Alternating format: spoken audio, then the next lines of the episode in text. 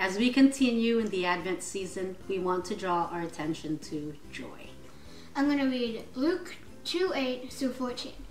In the same region, there were some shepherds staying out in the fields, keeping watch over their flock by night. And an angel of the Lord suddenly stood before them, and the glory of the Lord shone around them, and they were terribly frightened. But the angel said to them, Do not be afraid, for behold, I bring you good news of great joy, which will be for all the people. For today in the city of David there has been born to you a Savior who is Christ the Lord. This candle represents joy. We look back with the joy and wonder that God would come into the world, and we look forward to his return, expecting the great, unceasing joy that he has promised us. All right. Love to hear when you guys are hanging out and getting to know each other a little bit. I know the. Uh, the some of you are, are, especially more extreme introvert it's the dreaded meet and greet right? It's like oh are you kidding me? We have that moment. So we want to give you enough time so that you can actually ask a few questions. So it's great to hear you guys talking. Um, i want to invite you to open your bibles to the book of john chapter 1 we'll be there in a little while. Uh, if you use a digital bible you're always welcome to use that as well uh, I was thinking, you know, we're in this Christmas series. It's called At Home for Christmas or Home for Christmas. And, and uh, you know, many of us know what it's like to live away from uh, a home or what was home. And so we're using this theme of what does it mean uh, to be home for Christmas? And we're kind of decided to take a deeper, really theological look at the Christmas story. So we started that last week. We'll be doing it this week, and we'll, we'll tell you more about that as we go. But, you know, Christmas season, this every year, it blows me away that this event that happened in history 2,000 years ago, a fulfillment of, of the biblical narrative, but this event has shaped the whole world. Isn't it amazing that you can go? My wife and I were on a, a trip a few uh, weeks ago, and uh, we landed. We were in the Singapore airport, and if you've ever been to the Singapore airport, they have like jungles inside of it. If you've ever been there, it's like this gigantic place. But so we were in one of the jungles, and we looked, and there was this hundred foot tall Christmas tree already set up. And I looked at, I feel a little pressure now. It's like beginning of November. They're already ready for Christmas. They don't sell. I mean, it's Singapore. It's not like it's a Christian nation, but across the world this event of the birth of Christ has affected the whole world. If you go to any stores or anything, what is the music you hear in every store during the season? Christmas music, right? It's just, it's amazing that the world is still so transformed because of this one event. And, and, and it's, it's sometimes for good. You know, Christmas music so, uh, how many of you are allowed to listen to it now? It's December, it's okay. Yeah, I know some of you have rules. You're like, it's not in my house. Some of you, I know one person, it's in July. You can start listening to Christmas music. So, yeah, I know, a little, a little much. So I was just wondering though, so my, Ben and I were I driving him to school the other day and we were talking and thinking, Christmas music is the most covered music in the world. Like there are a hundred versions of every single song. It's pretty incredible. That and, and they're all about the season, the birth of Christ. But I was thinking, you know, we could probably do without some of those Christmas songs. Don't you think? There's a few. So I just I just thought if you could get rid of a Christmas song forever, I need some ideas. Which one would you eliminate? Come on, just yell it out. Feliz Navidad. Feliz Navidad. That is a correct answer. Good job. Yeah, that's one. Okay. the Chipmunks Christmas. Me, I want a hula hoop. Yeah, I mean, come on. Okay, any others? Get rid. Get. Wait, Grandma got ran over by a reindeer. I, you know, I don't think I've heard that in a while, but yeah, fair, fair. Um, I heard Santa Baby. Let's get rid of that. Oh, good King. Can you sing it really quick? I don't know what you're talking about. yeah, nice. Okay, so there's there's a few. I mean, mine has to be um, Last Christmas. Come on, can we do? Can we be done with that one? That that one. And then there was the Paul McCartney one. What? How's it go? Someone sing it to me. It's just terrible. Um, it's about Christmas. Anyway, I forget what, how it goes. I'll remember it second service, and they'll be blessed with it. But anyway, yeah, so it, it's amazing that this event has, it just has this effect on the whole world. And the question we want to go into is, and we looked at last week of why was this event necessary? Why did Jesus come? But today we want to really unpack this idea of what happened that when God became man, what did that actually do? And is it reasonable for us to believe that? So that's where we want to go today. So I want to invite you to pray with me as uh, we get started. God, we thank you so much again for uh, the joy of being together as a family, re- being reminded of the story that you came down. And God, I pray that as we look into the reason why and what it accomplished, would you transform and change our hearts? And maybe there's people here who've heard this story so many times. It feels cliche, it feels so familiar. That God, would you just increase our wonder in believing this? Would you increase our uh, just awe of you that you would do what you did? And maybe for some, this is still new, or maybe for some, it's trying to make sense of it. God, would you make that real today? We want uh, to be a community of people who are transformed by you and your goodness. We want to experience that life that you came to bring. So, would you help us experience that now in this place? In your name, amen. All right, so we're going to jump right in. And as I told you, uh, today I'm going to warn you ahead of time. So some sermons uh, uh, go different directions. This one is going to be a little bit. Uh, there's, there's just a lot of information today. So it's going to feel a little bit like a seminary class. Um, we're going to really go into the theology of why this event happened. But I think it really matters. It really matters. And for some of you who could come up here and teach this yourselves, just let this be a confirmation to you of, of what you believe. And for others, I, we want to increase our depth of knowledge of what Christ did. Because when you put it on the surface, and, and I, every year I'll hear a few um, you know, national figures or comedians who just mock the story of Christmas. They mock the idea that, oh, Christians who believe that God became man, can you believe that? And so I think it's important for us to understand why that makes So that's what we're going to do today. So, start off, John chapter 1, verse 14, and I have most of these verses on the screen for you today. John chapter 1, verse 14, the, the verse writes this the writer John, he says, The word became flesh. Now, when he uses the word, we're going to talk about that in a second. In uh, the first chapter of John, he's referring to Jesus. It's a Greek word, the logos. It means kind of this order or this ordered one. And so he says, The word became flesh and made his dwelling among us. We have seen his glory, the glory of the one and only Son who came from the Father, full of grace and full of truth.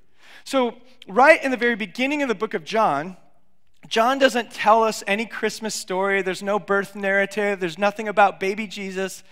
But in the book of John, he starts and lets us know that the Word became flesh. Jesus became flesh. Now, this is uh, where we get this word called the incarnation. So, you want a nice big church word? I have two words today you're going to learn that, uh, or hear, that I want you to use in a conversation today. All right, so one is incarnation.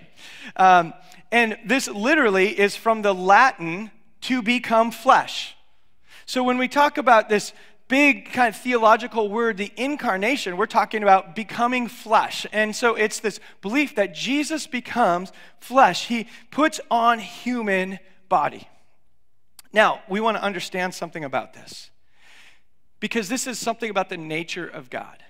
If Jesus, being God, part of this Trinity, which we'll talk about uh, in brief in a moment, he becomes flesh. This means that this is not God doesn't become something new. He takes on flesh, but he was already God. He wasn't born in this moment. Jesus didn't come into being in the Christmas story. He already existed. Now, this is, a, this is where people would say, wait, what do you guys believe? This is hard. But it's important that we have this foundation. That it's actually, when God becomes flesh, he doesn't, it's not a new God that's been formed. He hasn't been born, all of a sudden, God the Father has a child, and his name is Jesus. No, this is the act of God entering into human skin. So that's becoming flesh. And this it has to do with our belief in what we call the Trinity. The Trinity is a belief that God is one God, but exists as a Father, Son, Holy Spirit. And we use those terms Father, Son, Holy Spirit. Scripture uses those terms. It's for us to understand the nature of God. But the Father, Son, and Holy Spirit are all part of God. We're not, you're not going to fully understand this by the end of today, by the way, but I'll, all fully God, simultaneously existing and eternally existing.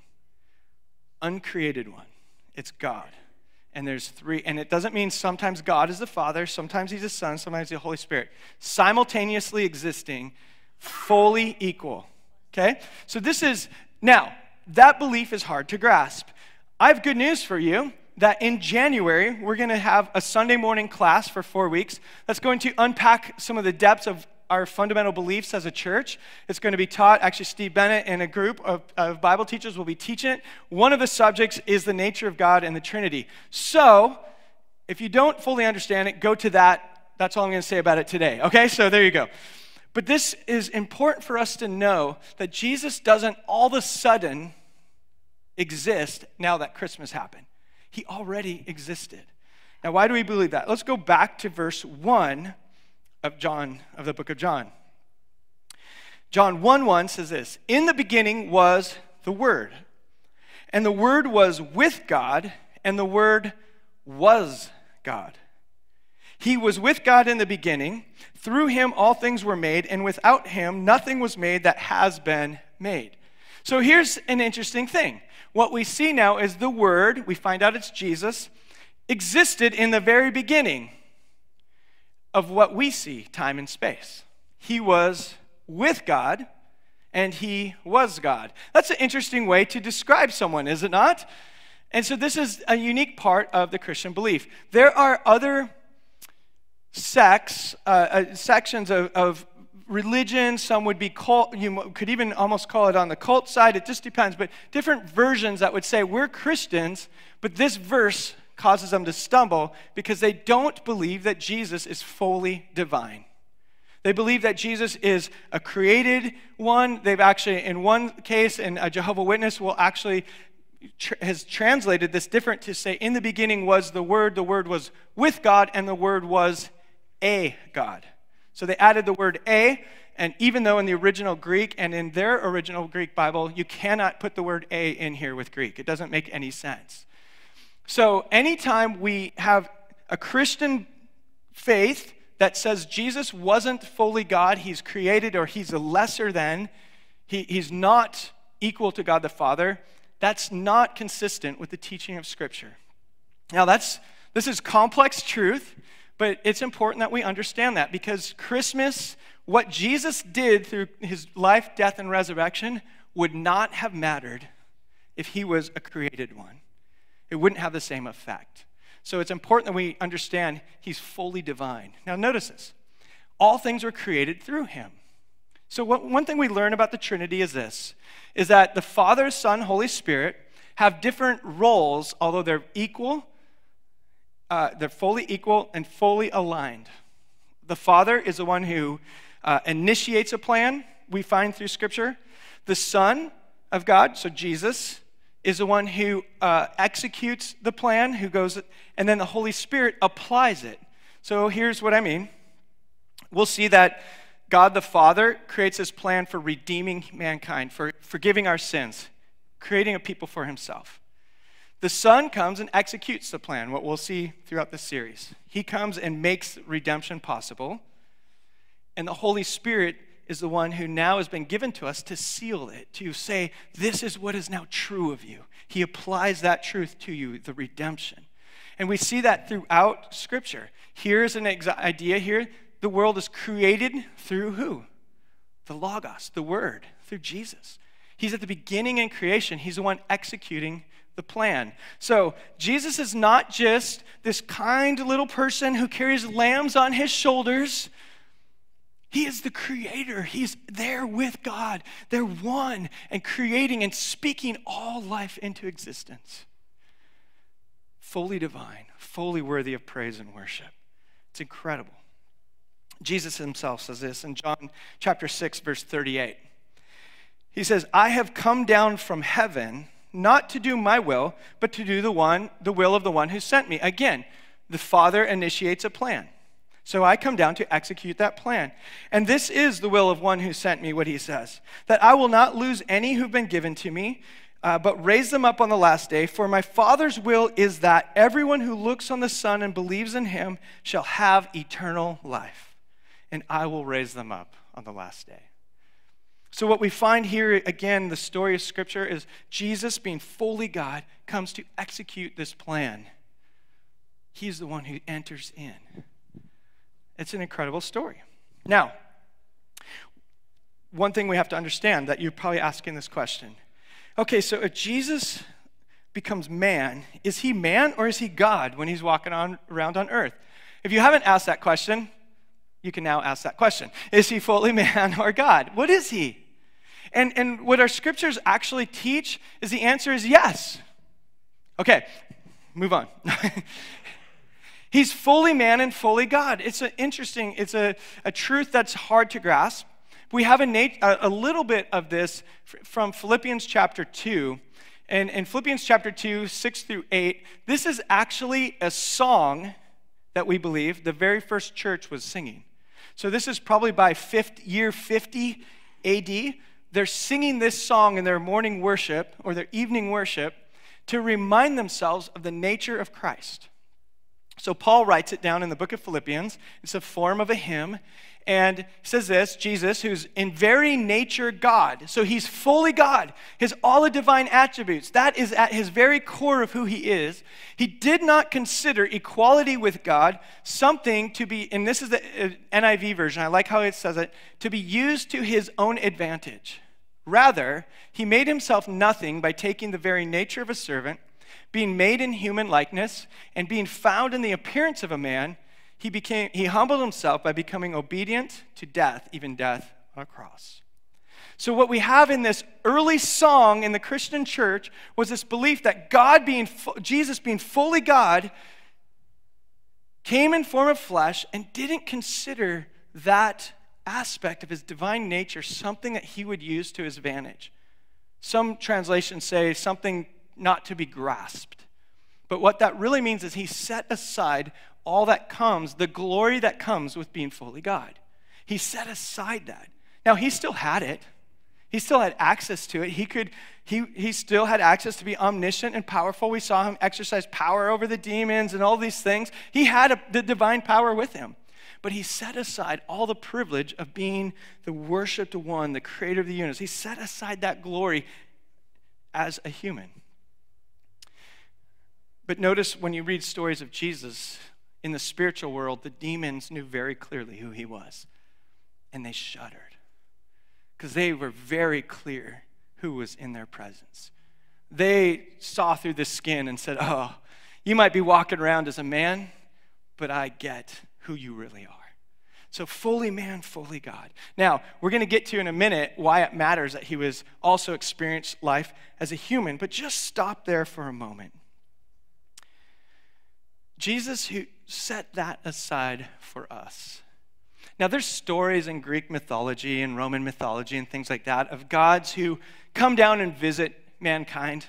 We have stories throughout Scripture where you might have a, a god walking around. Um, I think there's a god named Thor who like throws a hammer and you know defeats bad guys and stuff. So you have stories like that, but none of them came down and said, "I'm going to experience life fully as a human."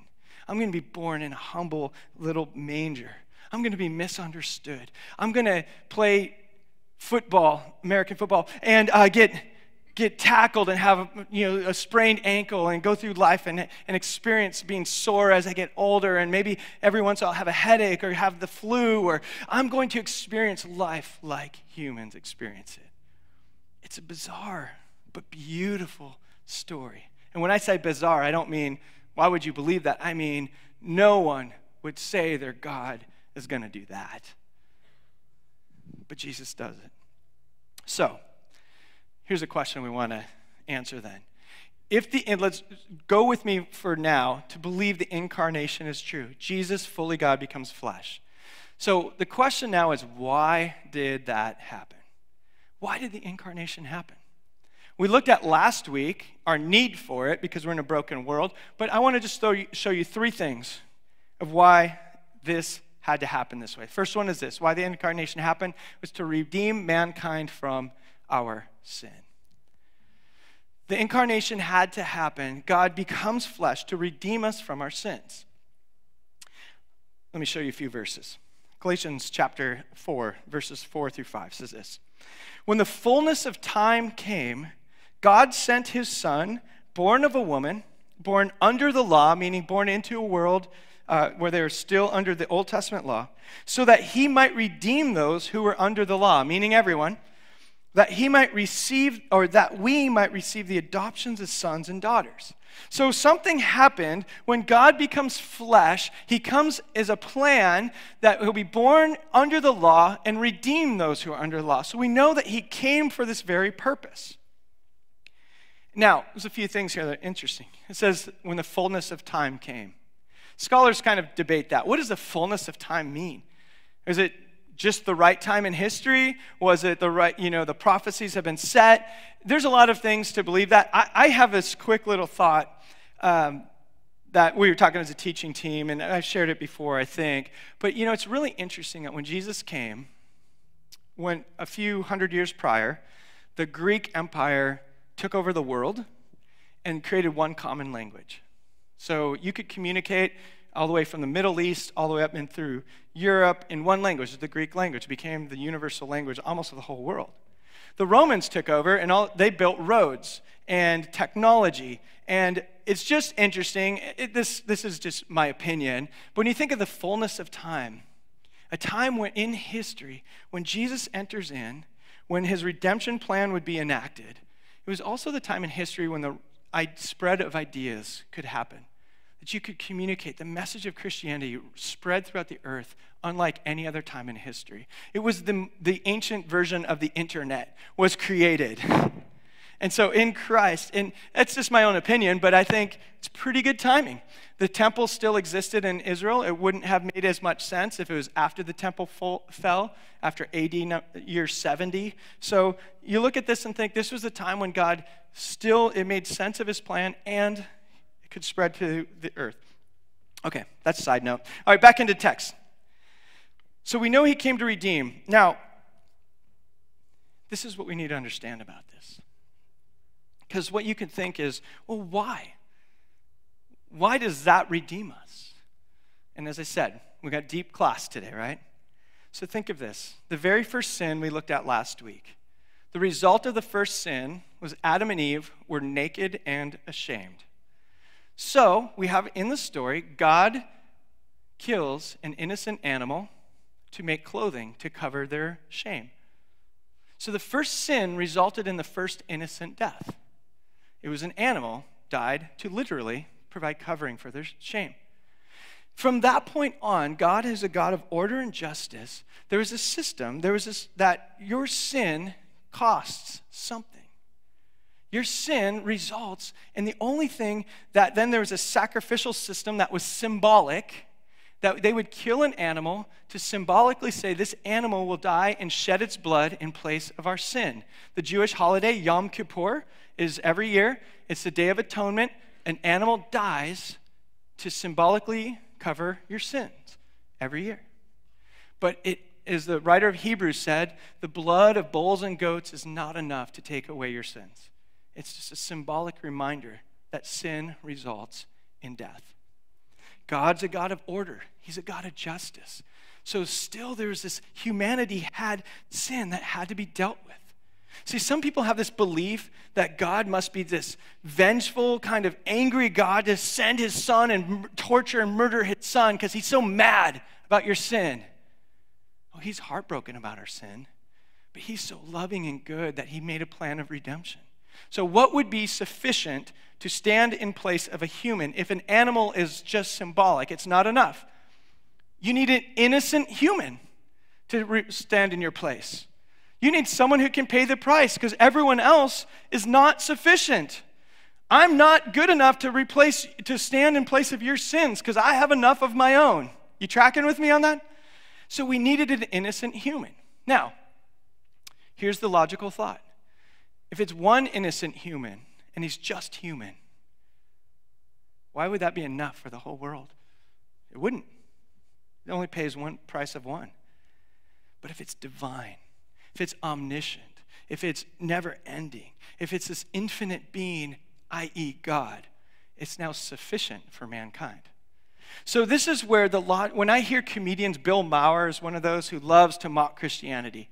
And every time he does, I just think like, can I get on your show for five minutes and show you how and he is very smart, but he knows nothing of the story of Scripture. He knows nothing of it. I would love to explain to him, like, do you see where you are so much less logical than this story? But it starts to make sense when you think, oh, okay. So this God needed a sufficient sacrifice, or we needed a sufficient sacrifice. Now, God the Father makes the plan, the Son is happy to do it. It's not like Jesus went, okay, who's going to do this? Which one of us are going down there? No, he's fully God. They're together. They say, here's the plan of redemption. And Jesus says, I'm all in on redeeming our people that we created. The people I love. I'm all in. Now, when he experienced life as a human, he agonized over it because he knew it was going to be painful as a human. So the story of redemption actually is a logical conclusion when you read the whole biblical narrative. That's the only thing that would be sufficient for our sins. Okay, Hebrews chapter 2, verse 17 says this Therefore, uh, Jesus had to be made like his brothers, meaning like the rest of humanity, uh, talking in this case about the nation of Israel, but it's for the rest of us. In every respect, he had to be made like us in every respect, so that he might become a merciful and faithful high priest in the service of God. To make, here's your second word of the day propitiation for the sins of the world. So you have to use in a conversation today incarnation and propitiation when you're hanging out with your fantasy football friends, okay? So. Propitiation is one of those churchy words. Uh, it means essentially to appease or to settle a score. So Jesus comes to, or to make a, a, an appropriate sacrifice. You can put it that way. So Jesus comes to make an appropriate offering in, for the sins of the people. Redemption. Isn't it incredible how it's hard for us sometimes to receive that free gift? This free gift that God gives us, He redeems us, He pays the price. And our nature is to want to pay it back. I don't know if you've ever done this, or uh, has anyone ever been like in a Starbucks and you showed up and the person in front of you paid for you? Anyone ever experienced that? Okay, a couple of you, cool. So there's this thing that people do that often they call it pay it forward, and you show up maybe at a Starbucks. It happens sometimes in the drive-throughs, and you'll show up and they say, "Hey, your drink has been paid for by the person in front of you." That's, you have a free gift today. That's pretty cool, right? Now, here's what's interesting. Almost every single time, the person who gets the free gift is like, that's so cool. You know what? I'm going to pay for the person behind me. And they pay for the person behind them, and they call it paying it forward. I guess that's paying it backwards, though, isn't it? But anyway, I heard at a local Starbucks, it went up to 30 people in a row paid for the person behind them, which is pretty cool, especially when you're picking up drinks for your whole family. That's if you're that guy. Like they paid for me? Sweet. but notice funny? The only person who got a free gift is the last one in line. And how do you feel when you're that person? When you show up and like, hey, it's free today, and you're like, sweet, throw on a, a you know, a pastry. And you go up and you get it, and you go, thanks, see you later. you broke the chain. you actually are the only one who got something free. You know how, how often we treat Jesus' gift to us as we need to pay it forward? You gave us this beautiful gift of redemption. Now, okay, well, how can I pay it back to you, God? Here's the thing you can't. You can't. You could never do it. You could just receive the gift. Now, we are asked to live a certain way, so I'm not saying that. But the gift is yours. You can't earn it back. The nature of humanity, though, is what? To earn it back. When my wife and I were uh, traveling in Asia, we were looking at these really cool, ornate temples and all these Buddhist temples. And, you know, you have the sayings all over the place. And, and some of the Buddhist sayings are, are the same as from our Proverbs, right? So you go, oh, wow, that's words of wisdom. But you know what? That whole faith, it's really more of a lifestyle, is all about trying to better yourself, better yourself, to try to make yourself acceptable to the world around you. A lot of karma and what you give out is what you get back. It's so contrary to the story of Scripture. where God says, I've made, I give you this gift. I am redeeming you because I am good and I love you. It's incredible. Okay, so the incarnation happens to redeem mankind. Next one is this why the incarnation happened to reveal God to mankind. So also, Jesus walks around in flesh and he actually shows us what life, walking around as a human, living the life we're created to live, he shows us what that looks like. Actually, uh, there's a, in John chapter 13, verse 13, Jesus just washed his disciples' feet. And he says this You guys call me teacher and Lord.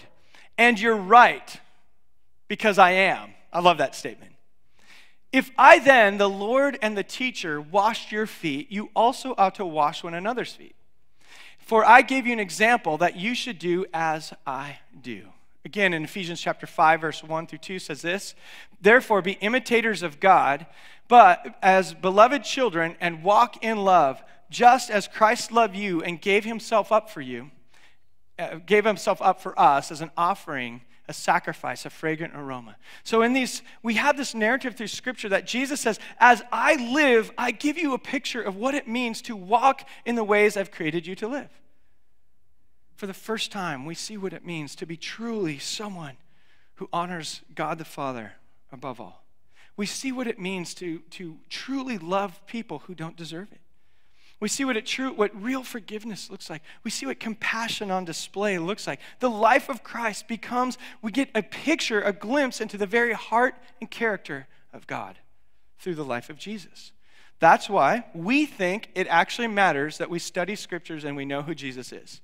We think it actually matters. You, we should immerse ourselves in the study of Scripture, to, to read the stories of Jesus, to process that, to even ask the question. I know that sometimes this got a bad rap after a while, but even asking, what would Jesus do in this moment? Now, I like to pray and say, God, what would you have me do? But you know what? It's good to know how Jesus responded because he left us an example. Would he love? Would he care? Would he do all? Like, what does that life of a redeemed person look like? Yesterday, I was uh, doing running some errands, and maybe you've noticed but the Christmas season is upon us in Encinitas. You, you can't even drive down Camino Real anymore. It's just, it's crazy. It's busy every store.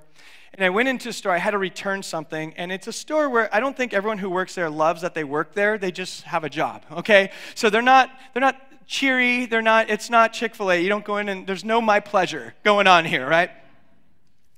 So I went in there to return something. There's a long line, and I'm the last person in line. And there's one per- there's two people working. One of them was um, not at Ryan's approved pace of working. Okay, very slow. But the other one, she was powering through people. It's like, and, and this is how she did it. She goes, "Come over here." That's what she said. The person would walk over there, and she'd be like, psh, psh, "Take the stuff. Boom. Here's your receipt. Go." Uh, it was amazing. I actually was standing amazed. And she, whatever the situation was, she goes, Oh, this is a different situation, but I can do this for you. Here's your receipt. Get out of here. You know, it was like, it was clockwork. It was beautiful. I finally, and I was the last person in line, I got up there and she just said, Come over here. I'm like, I know, I'm coming. Not gonna mess with you. I'm coming. And I just handed my stuff and the receipt. She starts going, and I just said, You're amazing. And she stops. Like, I, you're so fast. I can't believe you you are amazing at what you do here. The whole thing changed. It was incredible. She looks up at me, smiled. I'm like, oh, you smile? That's cool. I, that, yeah. And, and said, "Oh, I'm almost done. I've been working here all day. I've been here since 5:30, and uh, yeah, my day's almost over." I'm like, "Oh, I hope you have a great night then, because you're like, you really are impressive of how fast you are and how you just get, you know what you're doing." And it was just the conversation all of a sudden was so different, and it was just one of those little moments of how often do we stop to just lift someone up? I feel like Jesus would have been, the, I, he would have been my favorite customer no matter what job I ever had. He just lift you up. Before you get too impressed, um, as I left the parking lot and got on Camino Real,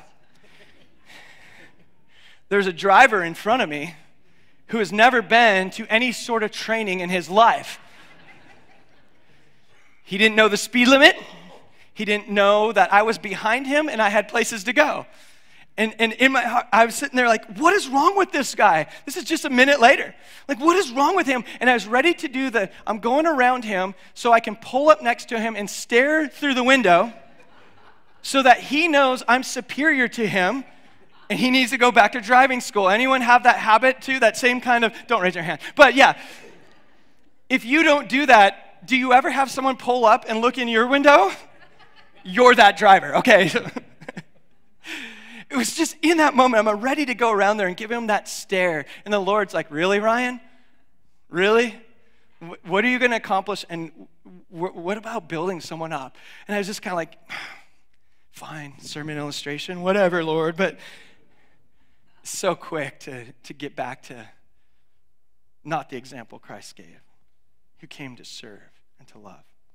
Last thing. So he came to redeem us, he came to reveal what God looks like, and then to finally, he came to create a new humanity. Paul uses the language of the first Adam and the second Adam. The language of uh, the first Adam brought sin into the world, but Jesus brings life, redemption, new creation in Romans chapter 5 verse 18 he says this just as condemnation for all people came through one transgression so this is through Adam so too through one righteous act came righteousness that leads to life for all people. See what Jesus did is he brought this new humanity to us. In 2 Corinthians chapter 5 verse 17 he says anyone who's in Christ you are a new creation. Something is different about you now. It's a new humanity. So it's not just this existence of a better humanity. Jesus doesn't come to set an example, and this is what a lot of the world believes. He was a good teacher. We should follow his example. Okay. And when we do that, we have one moment where we do it well, and the next moment we fall short. Our life just would be swinging back and forth moment to moment. But if he does something new in us, he utterly makes us new and says, You are a new creation. You are redeemed. You are adopted as sons and daughters of mine. Your life is not the same. It happens because of the incarnation. If Jesus was just a human, his sacrifice would have done nothing. In fact, we're told in 1 Corinthians chapter 5 verse 17, if Christ had not been raised from the dead, your faith would be useless and you'd still be in your sins. And if Christ can only be raised for the dead if what? He existed in, in the he had to live. And so this whole idea of incarnation, his death and resurrection did something. It changed something. And it made us into something new. We need it as we end our time here, the question for us is how do we respond? What does this do for us? And I'm going to invite the worship team to start making their way up. One of the things that we hear, especially throughout the book of Hebrews, is because Jesus lived and existed as one of us, fully man and fully God, that even there, it changes our relationship to him. In Hebrews chapter 4, verse uh, 14 starts with this. I have a couple of these verses for you. I'm going to back it up to verse 14. It says, Since we have a great high priest, he describes Jesus as this high priest, who passed through the heavens, Jesus, the Son of God, let's hold firmly to our faith, to our confession. Verse 15. For we do not have a high priest who cannot sympathize with our weaknesses but one who's been tempted in all things, just as we are, yet without sin. Stay on that for a second. So, Jesus has been tempted in every way we have, yet without sin. He's gone through it. Now, you'd say, well, he's never, he's never struggled with, uh, think of something, uh, internet pornography. He never struggled with that. No, but was he tempted by lust? Yeah. You say, oh, well, G- Jesus never, you know, whatever you want to modernize it. He was tempted in every way we were, yet he did not sin. I even believe that means he experienced pain. We know that he saw the loss of people he loved and it hurt him.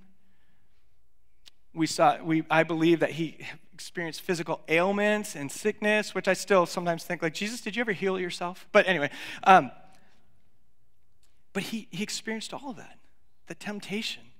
Do you think he was ever in a bad mood? Interesting question, right? Did he ever wake up too early? Like, no one talked to me for 20 minutes. he camped all the time with his disciples. He had to have some of those mornings like, no, until there's coffee, we're not talking, right? Every way he's been tempted, yet without sin. Now that is cool, but look at this next verse. Therefore, let us approach the throne of grace with confidence, so that we may receive mercy and find grace for help in a time of our need. See, if a human was creating this religion, this verse would be taken out.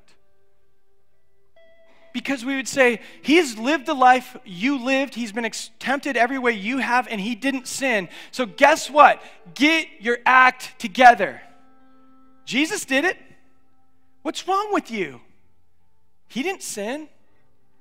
But notice the next verse. Because he experienced the life you and I experience, therefore we can approach the throne of grace with confidence. Meaning he gets you. Every time you fall short, he's, oh, I know how hard that is. Every time you doubt him, he says, oh, I know what that's like. Every time you question say, God, really, this is your plan? This doesn't make sense. This hurts. He says, I know. I get it. I know what it's like to live in a broken world that you live in. So instead of then leading to legalism, the writer of Hebrews says, oh, we have confidence to approach the throne of grace that we may receive mercy and find grace in our time of need. What? Because of the incarnation, because Jesus walked among us, that now we can go to him with confidence that nothing, you, there's nothing you can bring to him that he'd say, Oh my goodness, what's wrong with you?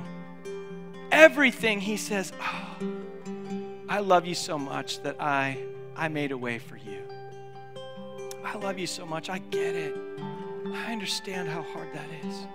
We can approach him with confidence most incredible truth in all of Scripture.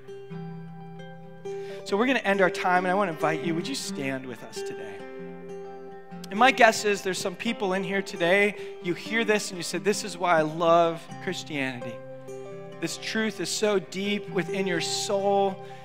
Coming week after week to remind yourself of it is why we do this. For some of you, maybe today you're here and you said, Oh, that's, I keep forgetting that. I came here today guilty, filled with shame, with a list of earning my way back. And I needed to be reminded that I, have, I can confidently approach Christ.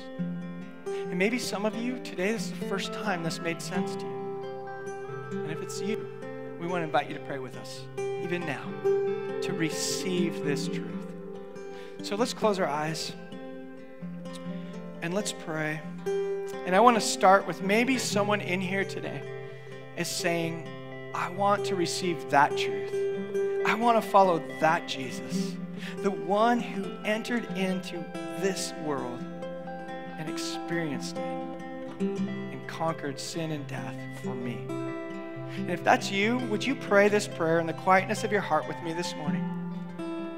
Just pray along with me and say, Lord Jesus, I believe in you.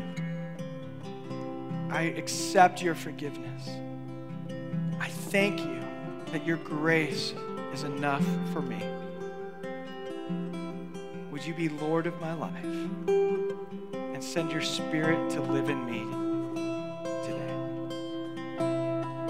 And if that's your prayer, all of heaven and earth rejoice. All of heaven's rejoicing over you today. For the rest of us in here, maybe it's just a reminder, and would we take a moment and say, God, we thank you that our confidence is in you and that you're not a God who came down to mock us, to shame us. You came for us, to rescue us. And I thank you that you rose from the dead and you are alive. And our hope is not in some dead faith, but it's in you. So, Lord, would you increase our confidence today as we approach your throne and find mercy and grace in our one true hope, the name of Jesus. We thank you now.